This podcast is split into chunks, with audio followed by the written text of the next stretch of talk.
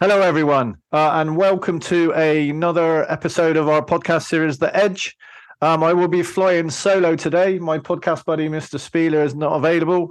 Um, so I'm still going to do this anyway, and let's see how it goes. Um, today, I'm very happy that I've got Mr. Jim Tiller here to talk to me.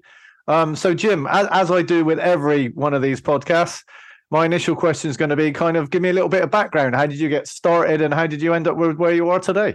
Sure. First of all, thanks for having me on, Jaye. I really appreciate it. I'm really excited about this. Uh, love the love the podcast. Uh, long time listener, shall we say? Um, I actually started in the very early '90s. I guess I want to say '92, '93 ish. Um, it really just started as working at a company where uh, I learned through various processes that we had essentially been hacked. I guess, like a better term, and I was investigating. Well, how did this come to be? How did this materialize? And at the time, I was going, I was what I considered quote unquote my second career when I was getting into mechanical engineering and civil engineering, and I wanted to be an architect, all that kind of stuff in the late 80s, early 90s. And, um, but we were, you know, I was building computer networks and writing software for AutoCAD because we were using a lot of CAD systems. And I was ra- running a CAD department. And uh, anyway, I started looking into how this happened, and I was like, well, wait a second. So I essentially started what we call pen testing today, uh, pen testing the network to try to figure out where where and what happened and how it happened. And and uh, and I and that's when I fell in love with Unix uh, as an example. And then it just sort of blew up from there. I realized, wait a second, I got a knack for this, kind of the pen testing side of things. Um, and then I went and did security for a couple enterprises and what I would consider a relatively junior level. We didn't really not a lot of people were doing security in the enterprise back then uh, at all, you know, in 92, 93, 94, 95 kind of period. And so then I got into consulting. So I started working with like companies like Checkpoint, you know, in early versions of their firewall and helping companies. I remember, you know, implementing, you know, FRAC T1s and putting in DMARCs and they were like, okay. And they would plop in an old 2500 Cisco router. And they're like, okay, we're done. I'm like, yeah, you're not done. you're connected to the internet now. All you've done is open yourself to all kinds of problems. Um, and then one thing led to another, and I just started basically doing consulting work. That's literally how it started in the technology space. And then short time after that, next thing like HIPAA and BS 7799 was coming out. And, and so I really started embracing the concept of risk. And that's when I really formed my core opinions on the concept of threat-based defenses, if you will, threat-based security programs. And um, and ironically, I got to say it is uh, the concept of what we call today zero trust, right? And so I've never been a fan of the word trust in technology anyway. But uh, yeah, so that's how I got into it. Start off as you know almost by accident. We were hacked, and I needed to figure out why. And I I've been chasing that, been chasing that problem since day one. So I've I've noticed. I mean, I was stalking you a little bit earlier on LinkedIn, as as you do, kind of doing a bit of prep work, and I noticed that you've been kind of a CISO for a number of different companies. I, I think you were at HP for a while. Uh, you were at Optiv for a while. Is there a kind of do you, do you have to deal with those kind of CISO roles differently if you're say what I would call a vendor or if you're in the enterprise? Well, how how do you think that's different? Uh, and is it different? I'm really. I mean, I know we ch- chatted about this briefly, but um, just before the show is it, they are different but amazingly the same. For example, is you know when shall we say in talking to organizations about particular employment they would go, well, you're not really a CISO. You've done security. You were you were running security consulting at HP as an example. And what I find ironic about that is I was at that level, even though I was running a consulting organization uh, made up of you know a couple hundred professionals uh, across HP here in the Americas. Um, you know, I was interfacing at the highest levels of our of our client community and helping to define strategy and approaches and a programmatic approach. And it was, I didn't really like that you know, in early career, I was very project oriented, you know, as a consultant, as would be. And I realized that there's not a lot of satisfaction necessarily in being kind of coming in, doing an assessment and leaving. I wanted to be part of that that path. I wanted to be on the journey with organizations. And so I started basically selling and positioning and delivering bigger and bigger projects, pretty soon running bigger teams. Teams led to small organizations, smaller organizations led to really big ones. And so I was able to help you know organizations like British Telecom and help work at organizations like Hewlett Packard or Lucent or Bell Labs and begin to create these capabilities. And then I, I really worked on building deep relationships with organizations to help them take this on this journey. So, and now as a CISO, today, you know, as the global CISO for for Nash Squared, which is a you know basically an umbrella organization for a number of brands in the mostly out of the UK, is um, you're able to really kind of take that journey from its from its very onset and really kind of embrace you know the culture of the company and really embrace all the moving parts and that's exciting so the big difference is is um, in one instance i work with a lot of organizations around strategy and things and a ciso you just you just work with one but you get a much deeper level of involvement in that as fun. So they're very different, but at the same time, security is, you know, se- security is who I brought to the dance, and I just keep dancing, right? So uh, it's always the core of my being. I think, to be honest, I mean that's that's a whole.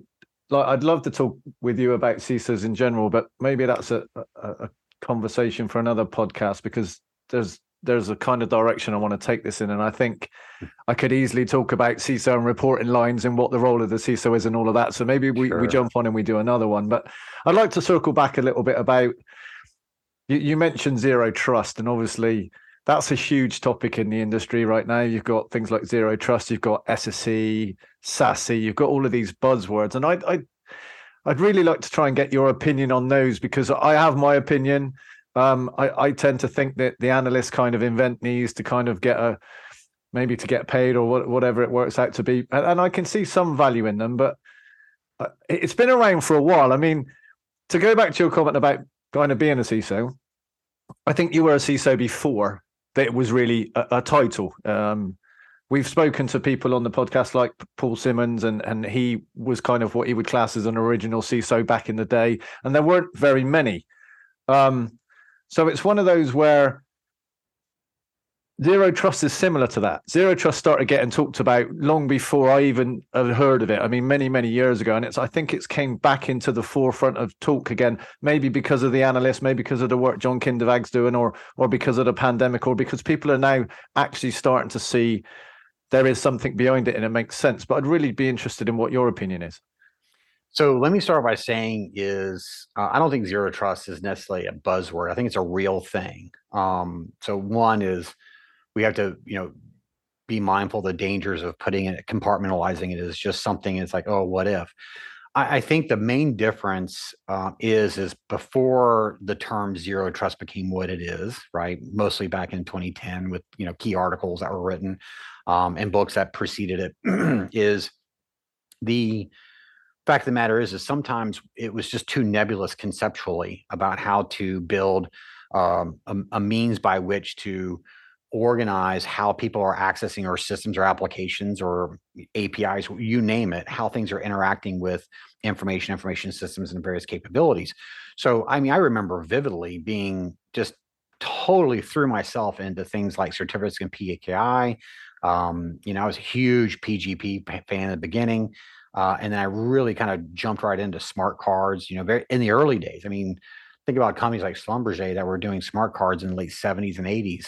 Um, and so we were, you know, implementing smart cards. My whole point there was to have a greater bonding agent between the user of the smart card, the systems, and ultimately translating that to what they were using from that. So we were speaking in these terms, but it was extraordinarily complex. It was at best theoretical in some cases. So you know, we were we I say we I, when I say that people who were in the space at that time were thinking in these types of terms. We didn't really have a way of explaining. It. I mean, even security itself has gone through its own changes. You know, I remember in the early days we called it well, it's security.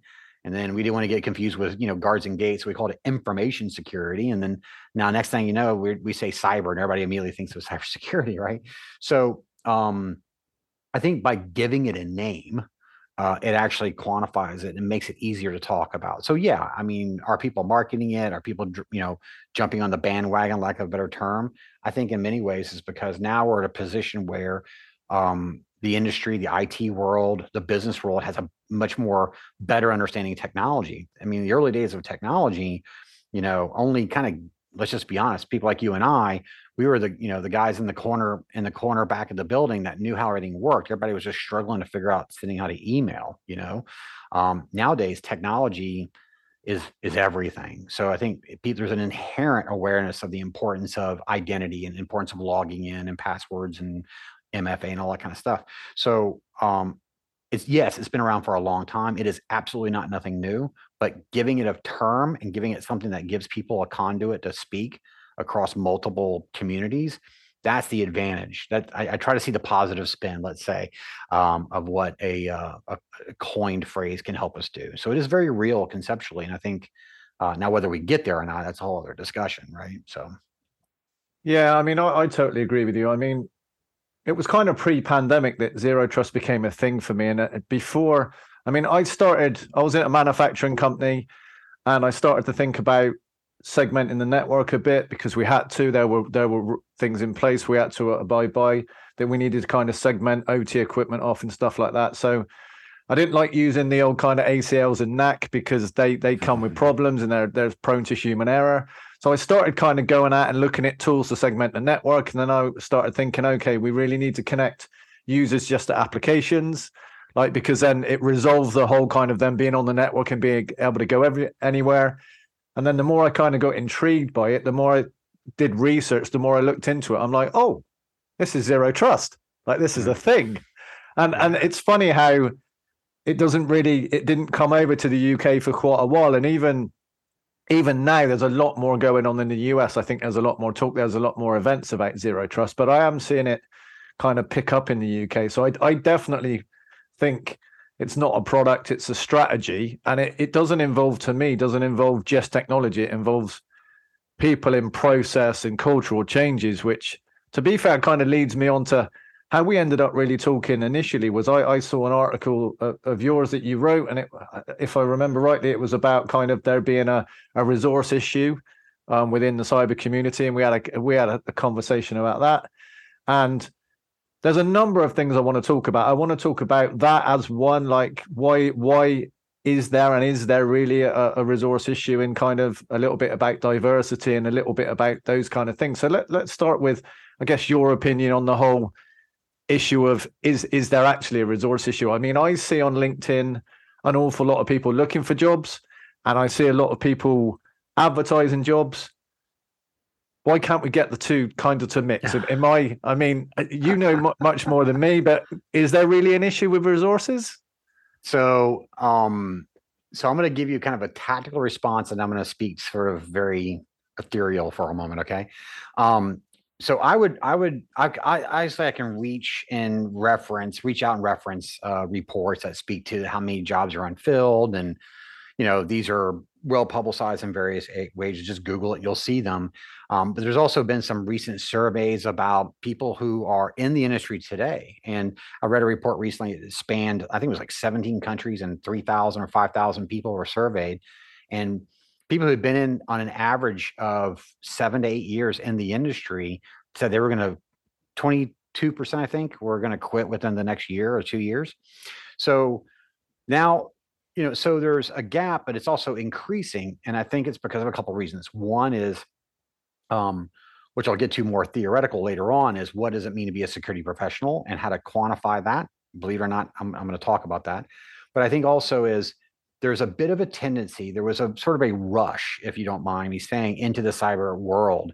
So it became very, very important. People could see, well, I can make more money, right? So we saw sort of an influx, a lot of, shall we say, you know, people who mostly in the IT space kind of becoming more security savvy and and so now you have a lot of people and then what i've seen unfortunately in some cases is uh, people taking on a security role and maybe didn't realize that there's a knowledge gap there right they may have maybe lack of a better term oversold or wasn't fully prepared and so we have a lot of shall we say people identify themselves as security experts mostly through certification as an example which is a whole discussion um, and then people hiring these security people and they're like, well, wait a second, my security's not improving. I'm not seeing things progress necessarily. So we have a weird dynamic.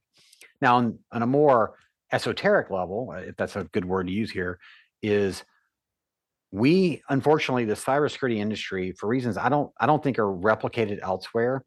Um, but there are over there are nearly 500 f- cybersecurity certifications, and we have we have as an industry as professionals may have not have done the greatest job in the world of expressing our skills and capabilities across the full spectrum. So these certifications materialize, just like regulations are coming from all forms, standards. I mean, I, I lost count. NIST has so many SP 800s, they moved to SP 1800 kind of thing, right? So, I mean, there's not, there's just so many different opinions and approaches and structures behind it. So, we've been communicating what our, our abilities are through certification. You flip that over, and now you're the consumer looking to uh, acquire security professionals and you're not really sure how to articulate what you really need to get done because security is this nebulous ever changing thing. So you go well i kind of need this. Is there a certification for it? And so you have this market driving certifications because they need it to articulate what they need and then you have this the the shall we say the supply side trying to figure out what's the best certification to get to get me the right job. And somewhere in the middle is the business and the human, right? The business is looking trying to accomplish something, obviously, and security is part of that discussion. It's not the discussion. It's very important we understand that. And you have people, individuals that are trying to build a career and want to do so in a way that makes them happy and fulfilled in a profession. And unfortunately, it's very difficult to navigate that in security, right? Is it technical? Is it risk based? Is it compliance based? Is it a SOC operations person, a threat intel person? You know, um, so in some ways, certifications have become that thing. So getting back to the core of your question, is there a gap? I think yes, but it's not as simple as we just need to train more people. I think it is is we need to be um, better at articulating what businesses need and aligning resource capability to their security strategy. Very few organizations do that. They create a security strategy and they go, well, now I need skills to figure that out. And then I think on the supply side, the professional side is we're always trying to figure out, okay, what's kind of the next coming, what's the next coolest thing that, you know, makes me tick and can I make money doing that, right? So the skills gap is a very multidimensional problem. And then of course add to that sort of the whole concept around burnout, which I sort of alluded to earlier uh, in that one survey. It's a very interesting condition. Yeah. So one of the things that I've certainly found in the past is I've gone for interviews. I've sat down with the the person interviewing me, and they don't know what they want. I mean, and I, I and I've sat there and and uh, in fact, several years ago now, I guess five or so years ago, I got interviewed by a company all the way up to the top. I mean, we went through six or seven rounds of interviews. I did panel reviews. I got all the way to the top, and there was a discrepancy between what I've been told they were going to pay me and what I was actually going to get paid, um, and what they actually expected of me. So I ended up kind of giving them free consultancy and sitting with them, writing down what I thought they needed and why, and then sitting in on interviews to actually fill the role. And one of the things that I said to them was, you need to kind of really understand what you're looking for. Don't just throw a net out there and try and get everybody because you're going to waste a lot of people's time and it's it's time and time's money. I mean, I was on on and off the train into London several times to to go to these interviews at a cost of hundreds of pounds. Um, and they did that to a lot of people and they were interviewing for about 18 months before they kind of interviewed me. So I'm like, you really need to know what you want and you really need to know what you're going to pay as well because you, you can't just like go for a process of four or five interviews and then be wildly off. I mean, I understand a business needs to to make money, uh, but it's it's just crazy.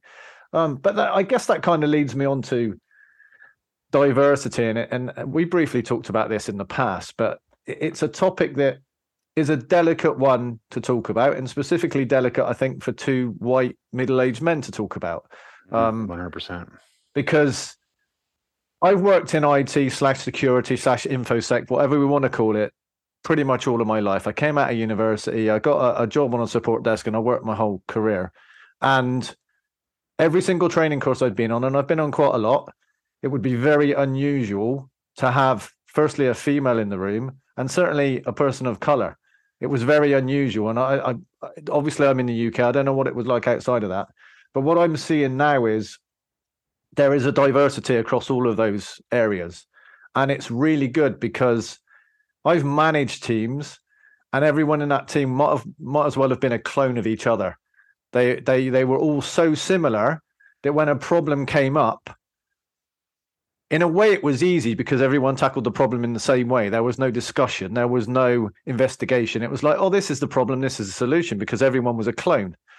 However, that solution might not have always been the same or, or the right solution what I what I saw through diversity is people think differently. They bring different ideas to the table. They come from different cultural backgrounds, or they're a different sex, or whatever it may be. And therefore, they have a different idea. They have possibly a different solution or a different way to come to a solution. And although that may cause, in some ways, conflict, um, because there'll be a discussion instead of just going straight down the same road. I mean, it's almost like you get to a roundabout and it's like, which way do I go? Whereas before it was just a straight road, everyone went in the same direction. Um, but I'm really happy to see, and certainly now when I go on on online and do cyber courses online, whether they're virtual or not through the pandemic, or whether I go to physical events like Black Hat or RSA or those things, there's there's a wider range of people. Um, I'd be curious to know what you think about that. Is it is it similar in the US, or are you? And I know that you help people get jobs, and you you kind of fit people to jobs. Are you seeing things changing? Have they changed? I would say there the awareness is at a point where we're starting to see an influx of change. I think uh, some elements of it are I don't want to use the word draconian, but I think there's this overwhelming intensity to drive diversity, which is positive at its core. But um, so let me let me back up for a second. First of all, it's a global phenomenon, obviously. So um, so what I see in the UK, or I just recently got back from Europe, and uh, obviously here in the United States, the conversations are very common. I take a very two you know very core simplistic view at diversity, and I, and I want to start by saying for those that are out there that are, shall we say, middle-aged white guys like us, um, you know, we have to recognize that the world has changed in technology to the point where it's become more a part of people's lives. I mean, there was a time when, you know, whether a woman was in the room or somebody of color uh, in the room in, in a in a room full of guys talking about you know IT or IT security, um, it was just so niche. You know, we forget how niche that market was, right? And it was a bunch of dorks and geeks and i mean i'm i'm a dork i'm a geek and you know and you know usually the the the guys that were really good at it became salesmen you know you know how the drill is and so it wasn't necessarily the most attractive environment. I mean i can't tell you how many times i've sat on a cold floor in a data center right?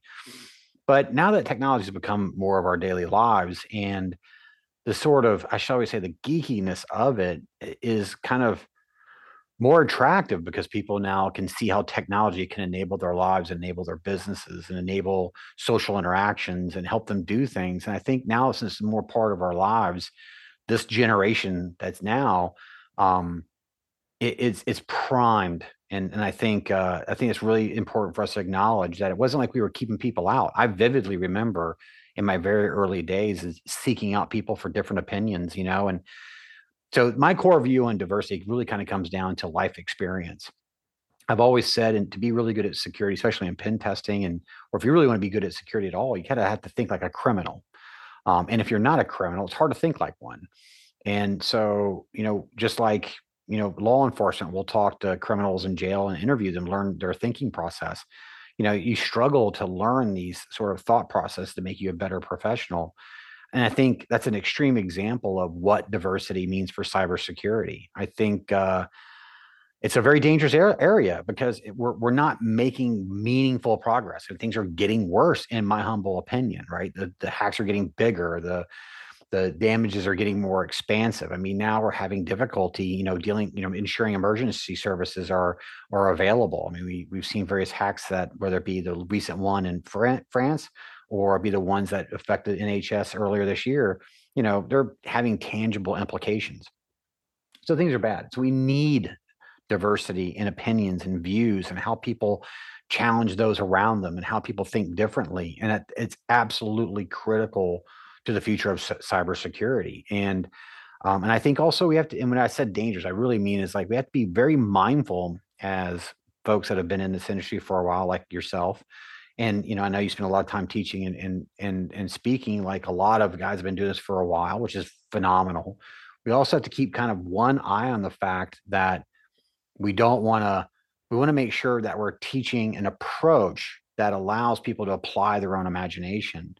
Um you know so on a personal level i will tell you that um I, I, take a lot of training in different aspects whether it be you know self-defense or whatever but that part doesn't matter. And and you know take a lot of training and I'm, I'm talking to my instructor it's like okay so do you mean I should do this or do it this way. And then and, and he'll say, well, if you do it that way, it means these pros and cons. You do it this way, these pros and cons. And he goes, well, you know, do it the way that works best for you. Right. And I think that's the core attitude of what we as a profession need to do. As we're saying, it's like, okay, let's be ca- cautious of hard, fast rules at a certain. I mean, at the beginning, there's clearly rules in cyber people need to learn. I'm not suggesting we don't do that, but I think we need to quickly identify those who are embracing the logic and the philosophies of cybersecurity, and then eh, let them know that you can explore and experiment, right? And uh, you and I, let's be honest, Jaye, you and I, in the beginning of all this, it was all exploration. There were no rules, right? People were figuring it out day by day. And so that gave us an enormous amount of opportunity to innovate and explore different things. And uh, we need to make sure that we're creating an environment for people coming through. And we need to make sure that we're doing everything in our power to embrace the different opinions that are coming into the into the industry. It's, it's absolutely critical to the future of the industry and the future of, of what it means. And I know I'm speaking in very big kind of global terms, but you know, I, I thoroughly believe in diversity and cybersecurity is the only way we're going to move forward. Yeah, I mean, I, I agree with you. And I, I think you've made some pretty interesting points in what you've just said because I I more or less got into IT as IT started. I mean, there was no internet. There were really no firewalls. And we evolved with IT.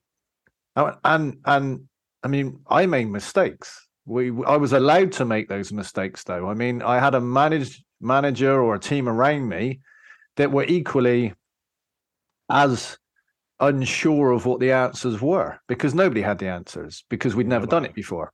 100%. So we could all learn by making mistakes. And I mean, I, I truly believe in life that's how you do learn. You you learn not from the things you do right, you learn from the things you do wrong. And I was very lucky to work for a number of of pretty good. I don't even like referring to them as managers, but good leaders um, that enabled me to go in a direction that might not be right and would kind of just slightly correct me or give me those pros and cons and let my let me make my own mind up. And therefore, I think when I first started out my career, it was a bit more fun, I guess, to work in IT. And I think there was certainly less pressure and less stress because we were all walking a path that we had no idea where it was going to lead. And I, and we were I, making I, the path as we were walking it. Absolutely. we were building the cars, we were learning to drive, right? And I mentioned this to somebody actually yesterday that it's easier when you've grown with IT to have a much broader knowledge of IT. And I'm, I'm not trying to be arrogant or say I know more than anyone else, but I was around when everything was command line, when you had to go into files to get Windows to run, when you had to get your sound card to work to play games, when you had to configure your network, it was all command line. We all got familiar with DOS, and that gave us a bit of a head start on being able to do networking because switches were all command line.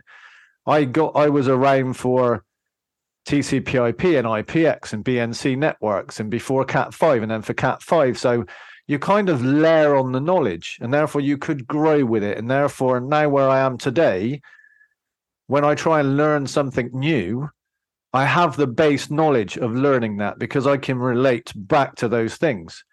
But as you've said, technology is now everywhere. I mean, my girlfriend's daughter it's just gone to university. She's 19 years old. She has a Mac. They've got Wi-Fi in the room. It's a gigabit internet. She's got her TV set up with on the internet to watch Netflix or Disney or any of those other streaming services. She's using her phone to pay for everything. She, she buys tickets on her phone. She goes to events by using her phone. It's absolutely everywhere. But I think that means that when people come in, because there's now so much pressure, people are not allowed to make the mistakes that they once did in the past and people are frightened. It's definitely a lot more tense. And i can guarantee if you work in a cyber role and you are in a large company and you get compromised you're having a difficult time. And i and, and i've spent a lot of time talking to boards of directors and i've always said it's not if we get compromised it's when. Like we can only keep the doors closed for a certain amount of time and they'll find a way in. So it's quite a stressful environment. So I guess I'm trying to get around to a question. I I, th- I wonder if that stress and that kind of environment that we now have now where people aren't allowed to mistakes is what kind of leads to that cyber burnout and i don't really want to call it cyber burnout because i see burnout across the whole of it I, hmm. i'd be curious to know what you think about cyber burnout we've talked in the past and i, I asked you if it was real and you said it definitely is um, but i'd be curious to know firstly where do you think it comes from and secondly how do we as leaders in that environment try to at least reduce it. I don't think we can eradicate it, but try and reduce it. I want to, in as a prelude to answering the question, I want to go back and comment about how you had you're able to make mistakes and think about cyber today. Is if you make a mistake, it could mean businesses go down for extended periods, people lose jobs. Um, and I got news for you. I mean, I was the one that brought internet to a company I was working for, you know, and so if I shut it down, I vividly remember just shutting it down, not even thinking twice about it, right? It's crazy. But um, I, I, think it's important that we keep that context in mind and it plays back into even the concept, the conversation about diversity, right? Okay, so one is I think the concept of burnout is strict is not certainly not an IT only or IT security only thing. It's all over the place. And it usually comes with any high pressure scenario that requires a lot of uh, personal time or just you know it's it's intense you're focused on it all the time what i would say is um, anybody who may not entirely believe in in in cybersecurity you know uh, pressures over time hasn't really experienced them and i and i will freely admit you know i've been in my fair share of it disasters and all the way up to it in cybersecurity disasters early in my career you know there wasn't you were a IT guy that knew security is really what it boiled down to back in the old days. Because nobody, I remember vividly being given career advice by my my vice president of the organization I was working for, saying you needed to get out of the security thing, get your CCIE. It's a waste of time, you know, kind of thing, right? So it was a very different mindset back then. But for me, is when I really learned about the about not just burnout, but what I think is the essence of burnout is that juxtaposition of the human condition between being someone there to help a scenario and try to unwind or deal with a, a, cyber attack, which is very nebulous. It's not like, you know, God forbid a car accident and somebody's bleeding profusely, you know, put a CAT on it and, and, and get going, get to work. Right. Whereas, you know, especially when I was at Kivu, we focused on incident response, especially in dealing with ransomware and negotiations and all that kind of stuff.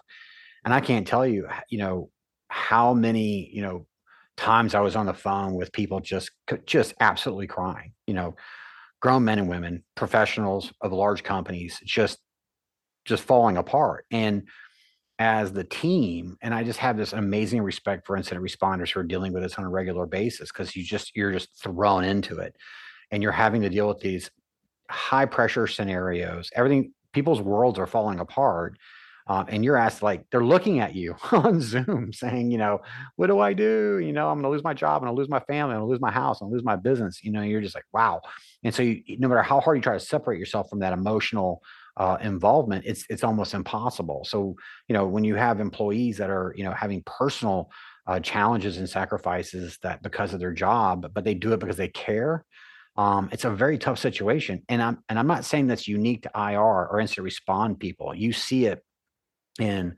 SOC analysts, you see it at the CISO level, you see it at managers and VPs. And, and I'm not saying again, not just with security, but I'm saying for me, this is my world and I tend to associate with it, is you have this almost unknown at any point in time, you know, somebody can toss a grenade in the middle of your network, full stop, right? So you have this pending almost doom aspect of it to it all, right? And you feel like, you know, how can I make things better? And so I find that people who are really in security, they wake up in the morning, they think security, they do some research, look at the news, go to work and then work, and then they absolutely take their work home with them.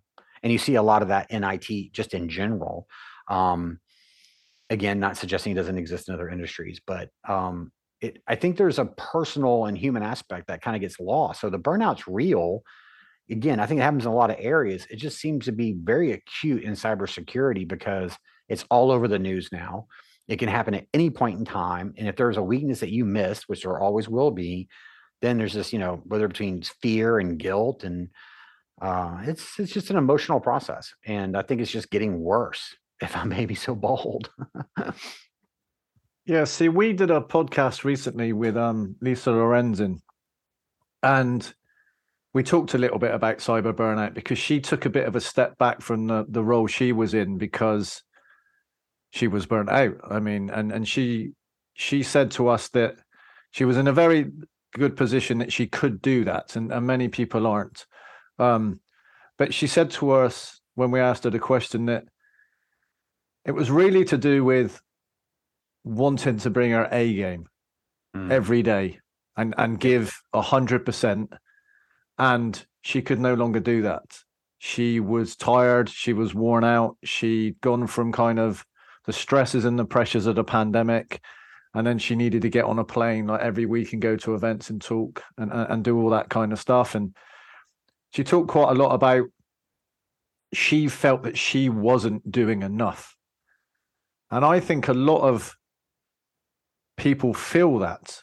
It, and it's not necessarily, I mean, I've been doing the role I'm in now for 10 months. I definitely felt like I was failing for six of those months. And imposter syndrome was was kicking in and I'd gone from a, a role where I was pretty confident and comfortable, and I built the environment, the IT environment, over a 12 year period. I had a lot of friends there. I had a big network, and I had the trust of the business. So if I, if I, to be blunt, if I did make a big mistake, I had respect from the business and also the 10 years or 12 years that I've been there, the history to go for them to be able to say, Jaye's actually quite good at this. This was a one off. Or if we got compromised, we know Jaye's heart's in the right place. He's tries to do everything we can. But there's a lot of talk about people moving all over the place now within a year, within two years. A CISO I think only spends like two years in a role. Yeah, don't don't, now, don't tell me that. yeah, I like my job. so so people people go to a role they don't really build the credibility for whatever reason or the respect or there's something going on and they they move on and therefore if there is a problem when they're there they don't necessarily get the support they needed and i mean i knew i had that support i knew if something gone wrong, which it which it did, we had problems. If, but I knew that people would stand by me and support me in that battle against the bad guys. I wasn't the bad guy. I was the guy trying to fight the bad guys, and I was doing everything I possibly could. And I mean, I would sit down with the board of directors and be like, I need more money. I think we've got issues here. The door's open over here. We need to do this. We need to do that. And I quite often than not, it was a balancing act between how much they would give me and how many doors I could close. But I had that kind of support. And I wonder if that just doesn't exist now. And I wonder if that's something that companies need to start doing is not blaming their IT and cyber teams if they get compromised because most of those people are doing the best they can. And and sometimes in some cases many people do take their work home. I mean i got into it because i love technology. I'm a geek. I'm a nerd. And i wanted to help people as do most people that do this job. Because if you if you're not that kind of person you'll do it for 6 months and think this is too hard. I'm going somewhere else.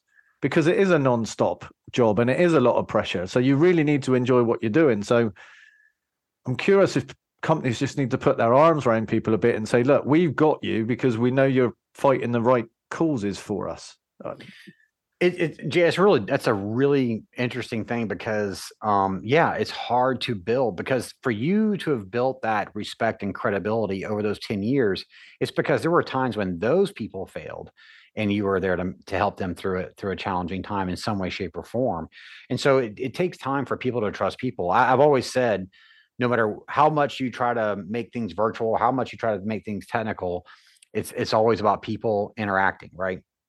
And um, you know, and I always used to say people buy from people, you know, so whether like my time at Optiv and we would sell, you know, tons of services and product, at the end of the day, it was a relationship that you formed with the purchasing person because at end of at the end of that day, um, you would somebody is making a decision, whether a hiring decision or whatever, or an investment decision, even at the board level or CEO or senior leader, is they're putting their they're stamping their name and their career on it. Okay, and so it, it, it's just like everything; it all kind of moves downhill. And and I find that, and I can say this about the IT and IT security world only because I've lived it. I'm sure it exists in other industries, but there's this overwhelming sense of not letting people down. You don't want the bad guy to win. Um, and I think some companies recognize that character and try to embrace people sooner in the process. To your point earlier, um, I, I I think the what's going to happen. I guess what the point I'm trying to make is it takes time to build human relationships to where it's okay. You know, Jaye means well, or yeah, Jim may have screwed up, and but you know we're not going to hold Jim fully accountable, kind of thing. We'll just you know whatever wrap his knuckles. So, but I th- I think since that takes so much time to learn, time to develop, because we're just human, is I think it's also about having companies understand that, to your point earlier, it's not if when. Okay. And there is no perfect set of defenses. You can't protect everything all the time. You can't do it equally. You can only do what you can do.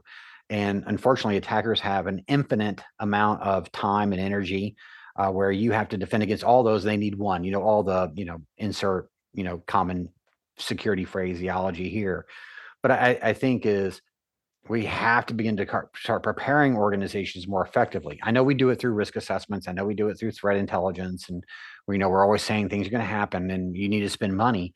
I, I think what it is is we need to help them understand is teach not necessarily teach them, but help articulate in ways that translate to the broader aspect of business risk they and let me tell you something. I, am going to make a point here that I've made a number of times, and I'm, if you don't mind, I'm going to use this opportunity to say it one more time. Is there's this overwhelming sense I see in security leadership today that security is the center of the world, and you know the board just doesn't understand it, kind of thing. First of all, CEOs, executives, and the board, let me tell you, they know risk. Full stop. Okay, um, they're dealing with challenges and liabilities that a lot of senior security leaders have actually zero visibility into, right?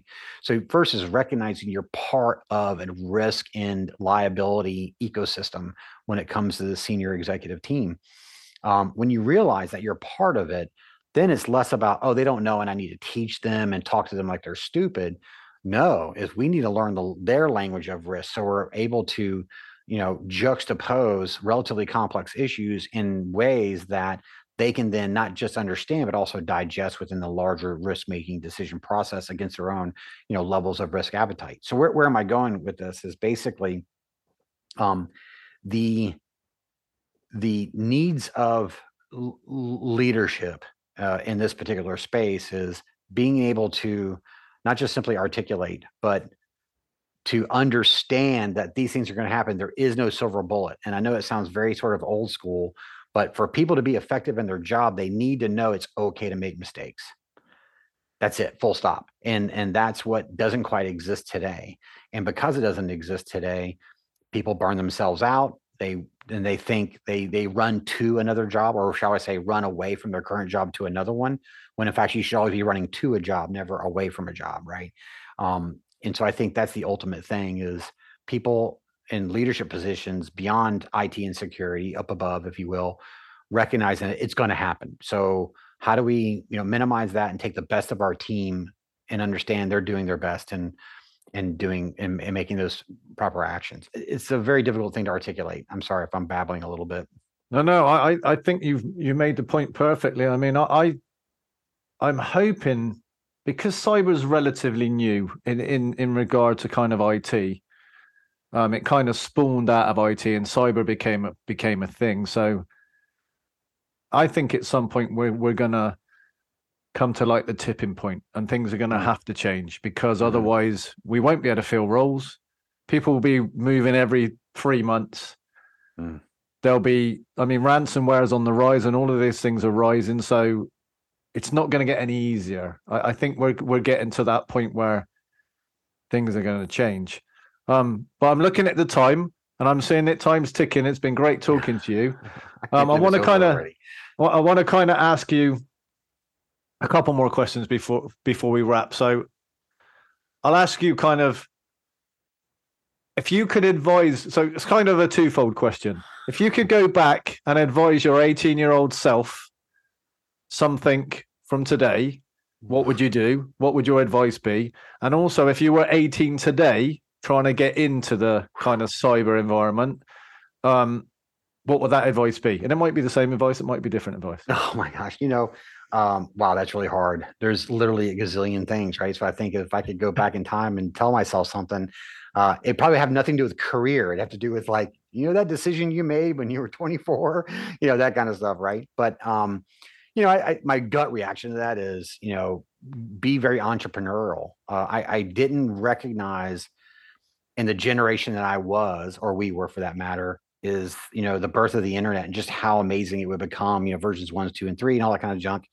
And um, you know, and and it was it was the wild, wild west. I mean, I'm sure we both have some pretty bonker stories. I mean, I got tons of them, and um, you know, and still to this day, I you know I go, yeah, well, you know, I wrote an article about that in 1994. you know, you just like, man, I just should have got ahead of it. So my advice to me when I was younger is recognize the the craziness that you're going into because remember in the 80s i was looking at my grandparents going man they were there at the you know the you know the invention or proliferation of the vehicle all the way through to watching us go to the moon and the space shuttle you know i'll never be like that and little did i know the internet was going to represent just this massive social and global change that we uh, see today um, so I, I, I really should have embraced that more more deeply, right? But I did get lucky and find security early in my career, so I didn't I didn't screw up too bad.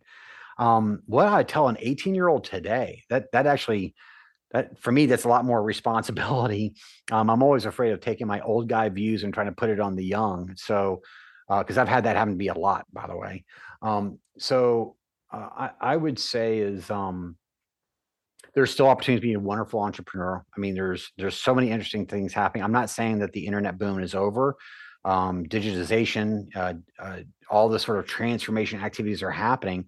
I would say if you're 18, the whole world is changing, right? So how we're looking at energy production and consumption and and politics and, and social and how these how technology plays a role in that obviously i would say is um, you know there are some sciences that are worth digging into and i still think computer science is a big one i would really jump into um, uh, uh, quantum computing. I, if i was 18 right now i would go bonkers on quantum computing. I think uh, that's where it's all going for good bad indifference.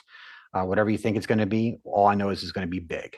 And um, there's a very itty bitty tiny community that really understands that deeply from a practicality standpoint. There's obviously there's plenty of science and theoretical science on quantum mechanics and quantum computing, but people like Google and IBM and um, HP and all these guys that are making quantum computers, um, that's where the heart of the future is in my in my mind, for for good or for bad. but uh, you know, that's where I would focus my energy. I think that's some good advice in both camps. So I'm I'm going to ask you two kind of fun questions that are close to my heart before we wrap. Okay. And John's going to laugh when he listens to this. Uh, question number one is what's the best meal you've ever had? And question two is, what would your dream vacation be? Okay. Wow, best meal I've ever had. Um, you know, it was me and my wife went to Mexico. We stayed at this really amazing place, and uh, they pulled a redfish out of the sea and and and made fish tacos for us. And it was between the location, being there with my, my beautiful wife, and eating that. That was that was the best meal ever. um, Oh, I'm sorry. What was the second question? I apologize. Dream vacation. Best vacation. Oh my gosh, it's the same thing. Uh, actually, I don't know. I think uh, I always wanted to go to Aruba and go windsurfing. I, I grew up windsurfing um, and that kind of stuff. Or I, I, I do a lot of horseback riding, so I would love to. I've had horses. Um, I'm a huge horse guy. Um, so you know, I think uh, I I rode horses, and I'd like to go back to the snowy mountains in Australia and go riding again, or maybe Montana, something like a horseback vacation. Maybe even intermingle that with some horseback hunting, maybe some elk hunting. I think that would just be amazing, honestly. See, funnily enough, there's not a lot in life I'm scared of. I'm scared of scorpions because just mm. don't like them. And there's a story to that. My friend had a scorpion tank, and they all fell out once when we were kids, and we we couldn't oh. couldn't find them, and it scared me. It's and the little ones you got to be afraid of. That's yeah, sure. and and and horses. I oh. just, oh. I, a friend of mine when we were really really young had a horse, and she got kicked by it when she was cleaning it out, and it put mm. me off mm. horses forever. And I've I've been on the back of one, but they frightened me. Um, but anyway, I think that's a wrap. I mean, it's been absolutely awesome to speak to you. Um, I'm I'm a little bit gutted that John's not here to participate, but that that that does mean that we'll have to come back and do it again. Uh, I'd really like to talk with you about kind of the role of the CISO and who they should report to, but that's a whole topic in itself. Um, but I really appreciate you coming on. It's been brilliant. Thank you. Thank you so much, Jaye. It's been it's been a joy, and I would love to be able to come back and. Uh, but uh, it was fun talking. I really appreciate the opportunity. I really do. Thank you so much. Brilliant. Thank you.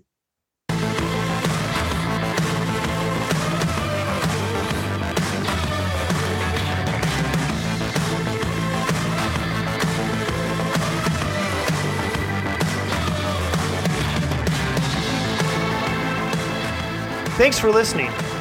If you enjoyed this discussion, please give The Edge a like and a follow on your favorite podcast service. And also connect with the SSE Forum on LinkedIn.